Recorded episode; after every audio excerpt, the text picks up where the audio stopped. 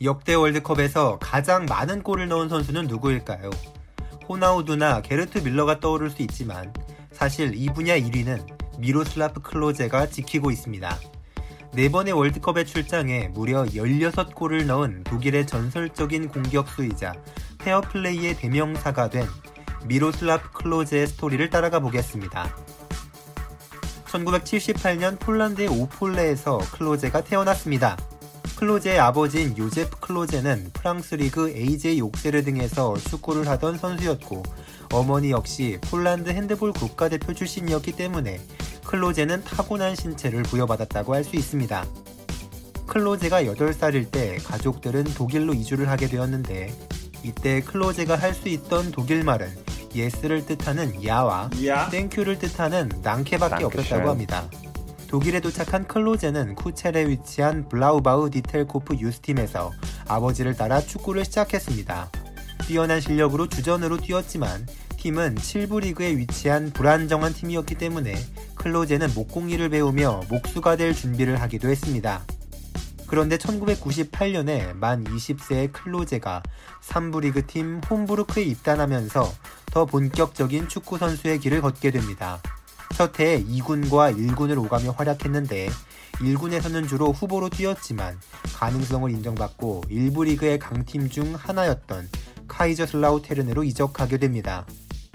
2군에서 많은 득점을 기록한 클로제는 입단 2년 차인 0001 시즌부터 1군에서 본격적으로 뛰기 시작했는데 분데스리가에서 29경기 9골을 넣으며 존재감을 발휘했습니다.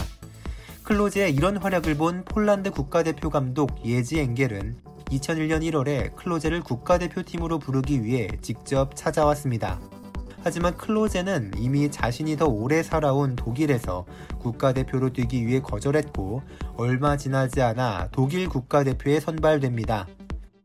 2001년 3월 알바니아를 상대한 월드컵 예선에서 국가대표 데뷔전을 가진 클로제는 될성 부른 떡잎들만 해낸다는 데뷔 전 데뷔골을 기록하며 전설의 시작을 알렸습니다. 특히나 이 골은 종료 직전에 터뜨린 결승골이었기 때문에 독일의 축구 팬들에게 엄청난 각인을 시킬 수 있었습니다. 0102 시즌에는 분데스리가에서 31경기 출장, 무려 16골을 넣은 클로제는 2002 월드컵을 앞두고 독일 국가대표팀에서 엄청난 득점포를 가동하기 시작했는데 이스라엘과의 친선 경기에서 해트트릭, 오스트리아와의 친선 경기에서 해트트릭을 기록했습니다. 곧바로 월드컵 본선 첫 경기 사우디아라비아와의 경기에서는 헤딩으로만 해트트릭을 기록하면서 단숨에 독일 최고의 공격수로 거듭납니다. 이어진 아일랜드와 카메룬과의 월드컵 경기에서도 각각 헤딩으로 한 골씩을 추가한 클로제는 헤딩으로만 5골을 넣고 독일의 준우승을 이끕니다. 첫 월드컵에서 호나우두에 이은 득점 2위를 기록한 클로제는 골을 넣을 때마다 트레이드마크인 덤블링을 선보이면서 많은 팬들을 열광케 했습니다. 소속팀으로 돌아온 클로제는 여전히 뛰어난 득점력을 보였지만 카이저슬라우테른의 순위는 점점 떨어졌습니다. 이때 유로 2004에도 출전했지만 무릎 부상의 여파로 득점을 기록하지 못하는 등 불운도 겹친 클로제는 카이저 슬라우테른 생활의 마지막을 준비하고 있었습니다. 결국 147경기 52골이라는 기록을 남겨놓고 클로제는 0405 시즌을 앞두고 리그 우승팀 베르더 브레멘으로 이적합니다. 브레멘에서 클로제의 골 감각은 절정에 달해 3년간 모든 대회 132경기 63골을 기록했습니다. 특히나 0506 시즌에는 리그에서 25골을 기록하며 득점왕 및 올해 선수에 선정되었고 절정의 전성기를 맞이했습니다.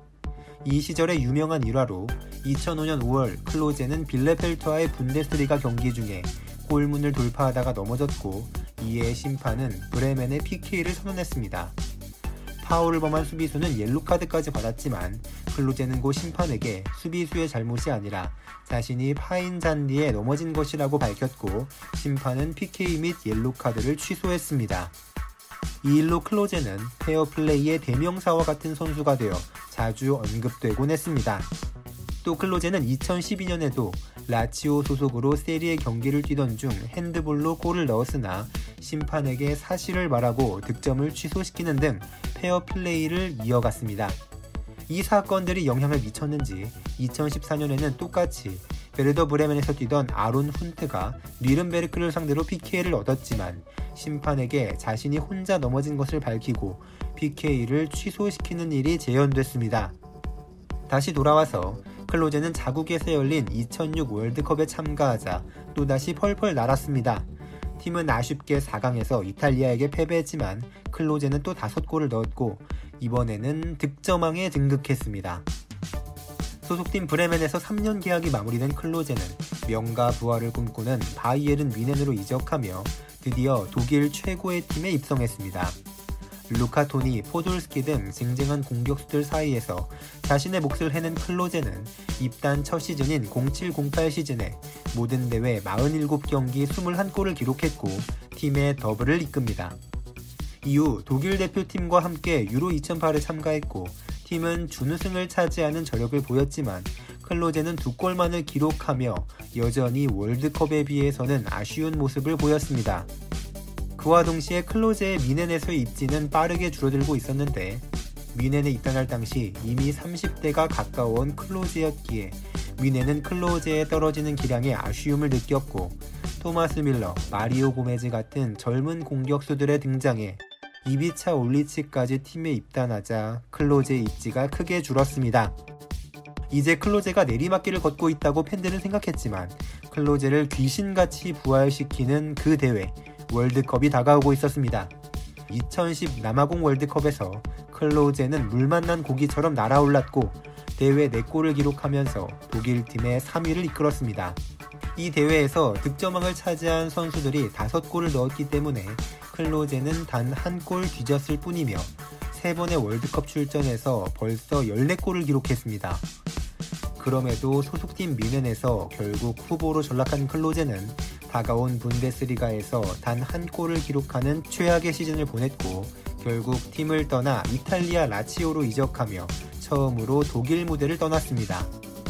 30대의 나이에 부진한 활약을 보인 후 낯선 이탈리아로 떠난 클로제가 활약을 더 이어가기는 힘들 거란 예측이 많았지만 기우였습니다. 클로제는 첫 시즌부터 라치오에서 35경기 출장, 15골을 기록하며 날아올랐습니다.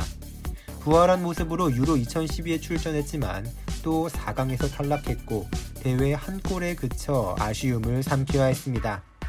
세 번의 월드컵에서 14골을 넣은 것과는 대조적으로 세 번의 유로 대회에서는 3골에 그친 것이었습니다. 라치오에서 컵대회 우승을 이끄는 등 꾸준하게 활약하고 있던 클로즈에게 또다시 그 대회가 다가오고 있었습니다. 바로 2014 브라질 월드컵. 이 대회에 출전한 클로제는 무려 만으로 36살이었기 때문에 아무리 월드컵의 사나이라도 이번에는 활약하기 힘들 것으로 팬들은 생각했습니다. 그러나 거짓말같이 클로제가 또 대회에서 두 골을 기록하면서 독일은 우승을 차지했고 클로제 본인은 월드컵 통산 16골을 기록하면서 14골의 게르트 밀러, 15골의 호나우두를 제치고 통산 월드컵 득점 1위에 등극했습니다. 월드컵 통산 23경기 출장 16골. 만 36살의 나이에도 클로제는 8강 프랑스, 4강 브라질, 결승전 아르헨티나를 격파했던 모든 경기에서 당당하게 선발 출장했습니다.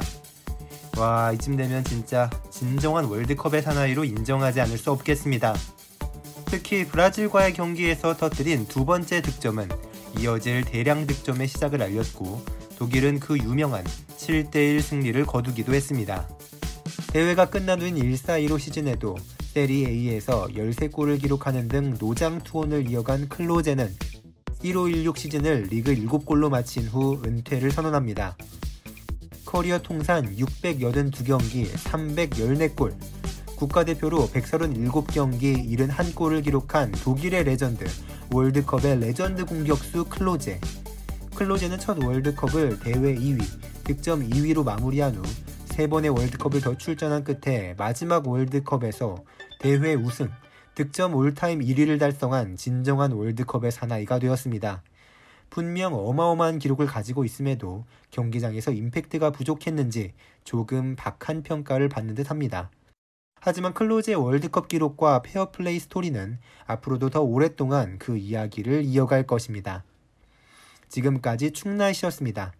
앞으로 또 어떤 선수의 레전설 이야기가 이어질지 기대해 주시고 추천해 주시면 적극적으로 고려해서 반영하겠습니다. 감사합니다.